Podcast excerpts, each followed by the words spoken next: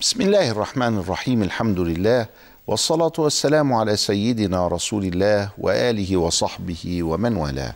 أيها الإخوة المشاهدون أيتها الأخوات المشاهدات في كل مكان السلام عليكم ورحمة الله وبركاته وأهلا وسهلا بكم في حلقة جديدة من حلقات الحكم العطائية لسيد ابن عطاء الله السكندري. سيد ابن عطاء يحذر من أن نلتفت في الطريق إلى الله. جلس يبين لنا ما هو الطريق إلى الله وكيف يسير فيه السالك وحقائق وشروط الوصول إلى الله وتحقيق المقصود وأنه يجب علينا أن نجعل الله هو مقصود الكل. ولذلك لا نلتفت. ويسأل سائل عن هذا الالتفات. كيف يكون؟ نحن بمعنى في معنى قولنا الله مقصود العابد وهو مقصودنا بل ومقصود الكل. نعني أننا لا نعبد من أجل أن نجد لذة العبادة في أنفسنا ولا آثار هذه العبادة. عندما نعبد الله سبحانه وتعالى قد تحدث لنا ما يسمى بالكرامات خوارق للعادات. أهل الله يقولون كنا نستحي من الكرامات كاستحياء البكر من دم حيضها. يعني هم لا يتشوفون إلى أن تخرج هذه الكرامات كما أنهم لا يراؤون بها الناس. بل إنهم يكتمونها على أنفسهم ويستحيون بينهم وبين الله سبحانه وتعالى. هناك حياء. يا ربي أنا لا أستحق هذا كأنه يقول هكذا. هناك حياء بينه وبين الله وهناك تواضع يمنعه من أن يتفاخر بخوارق العادات التي جرت على يديه. بل إنه يزداد ويذوب كما يذوب الملح في الماء. كذلك هناك في طريق العبادة إلى الله سبحانه وتعالى ما يسمى بالكشف. فيجد الإنسان نفسه قد انكشفت له بعض ال ال الأشياء. يعرف مثلا أخبار من هو بعيد عنه أو يعرف حالة آخر موجود أمامه. فيبكي.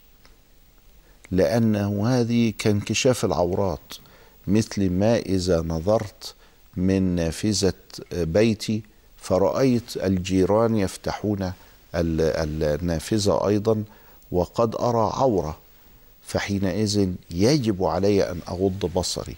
فكذلك هنا إذا انكشفت البصيرة وانكشف لها شيء فإنه يبكي ويقول يا رب أنا مالي يعني أنا ما, الذي ينفعني الاطلاع على أن فلانا قد أذنب أو أن فلانا قد حدث له في بيته كذا أو مع في عمله كذا؟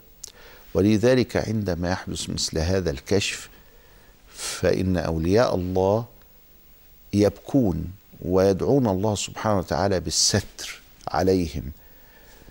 بعض الناس يضل في هذا ويعتبر أن الكشف هذا معناه أنه قد وصل وهذه مصيبة كبرى لأنه لا يكون حينئذ الله هو مقصوده لأن الله باقي ولذلك لابد عليه أن يسير وأن يعبد وأن يستمر لا أن ينشغل بالكرامة أو بالكشف. بعض الناس يحدث لهم أحوال هذه الأحوال عندما تكتنف الإنسان فإنه دائما ما يعني يبكي ويقول يا رب يعني أنا لست أهلا لذلك. ويضبط كل ذلك العلم. ويروى عن سيدي عبد القادر الجيلاني أنه كان في الخلوة ويحدث عن نفسه. وعبد القادر الجيلاني كان من كبار العلماء. وكان مذهبه حنبليا. وكان عبد القادر الجيلاني عنده عبادة شديدة. فقال كنت في الخلوة وإذ بها امتلأت نورا. آه، شيء غريب الخلوة مظلمة وليس هناك مصدر للنور وإذ بها تمتلئ نورا. وأشعر برهبة شديدة. وكأنني أسبح في هذه الأنوار. شيء آه، عجيب. وسمعت صوتا ما سمعت أحلى منه قط. وهو يقول يا عبد القادر فإذ بي يرق قلبي ويقشعر جلدي. وقلت لبيك يعني من أنت يعني؟ فقال يا عبد القادر أنا ربك. قال فذبت كما يذوب الملح في الماء. يعني كأنه بيقول يا أرض تشقي وبلعيني يعني ما ربنا هيكلمني ليه؟ حاجة غريبة. فسمعته يقول لقد أحببناك. قال لبيك ربي. يعني الحمد لله. وقربناك يا عبد القادر. وعبد القادر في شدة الحال والوجد وال... و... لا يعلمه إلا الله. وأحللنا لك الحرام. فبمجرد ما قال لعبد القادر وأحللنا لك الحرام قال اذهب يا لعين. عرف إنه هو الشيطان. قال فانطفأ النور وسمعت صوتا ما سمعت أقبح منه قط. وهو يقول علمك نجاك يا عبد القادر. السلوك في طريق الله قد يواجهنا مثل هذا الحال والمنقذ منه هو العلم. ولذلك هذا تفسير قولنا ملتفت لا يصل. التوكل على الله وجعل الله هو المقصود يجعلنا مستمرين ويجعلنا راضين ومسلمين بما أمر الله لأن هذا كان حال الأنبياء.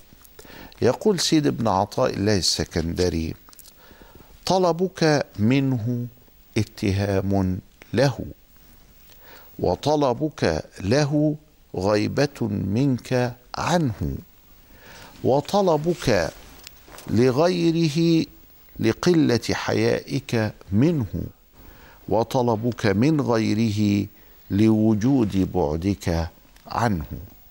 قمة في التسليم قمة في التوكل قمة في الرضا قمة في اطمئنان القلب. يقول طلبك منه اتهام له. ولذلك في الحديث من شغله ذكري عن مسألتي أعطيته أحسن ما أعطي السائلين. هو يريد سيدي ابن عطاء أن نصل إلى هذه الدرجة أن نشتغل بالذكر وأن نرضى بما قسمه الله لنا. ولذلك فكل الذي يأتي به الله خير ونشتغل بالذكر طوال أيامنا. وطلبك له أنا أريد أن أصل إلى الله أصل إلى الله أصل إلى الله. يعني اذا أنت تعمل من أجل شيء معين. اذا فأنت غائب عن حقيقة المسألة وعن الله سبحانه وتعالى. طلبك له غيبة منك عنه سبحانه وتعالى. ولذلك نحن نعبد لأن الله أرادنا أن نعبد. ونذكر لأن الله أرادنا أن نذكر.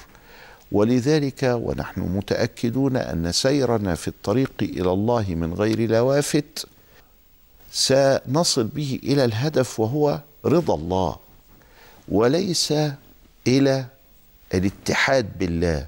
فمن أراد قضية أنني سأسير في الطريق حتى وكأنني سأحل بالله هذا غيبة. لأنه غيبة منك عنه. يعني أنت مش عارف حقيقة ربنا ولا عارف إيه الحكاية أصلا.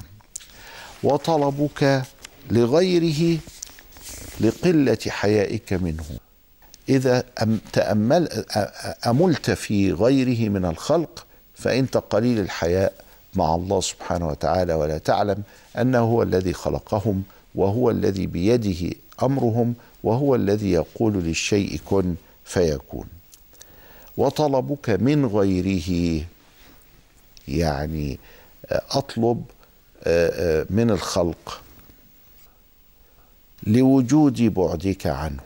تبقى أنت غافل. والغفلات هي كما قال قبل ذلك جنابة تمنعك من دخول الحضرة الالهيه فغفلات القلب هذه مثل الجنابة. التي تمنع من دخول المسجد وتمنع من دخول الصلاة وليس هناك صلاة إلا بعد الطهارة فلا بد أن نتطهر من البعد عن الله سبحانه وتعالى ونطلب قربه سبحانه وتعالى ونفهم هذه الحقيقة أننا لابد أن نتوكل على الله حق توكله لأنه لا حول ولا قوة إلا بالله. إلى لقاء آخر أستودعكم الله والسلام عليكم ورحمة الله وبركاته.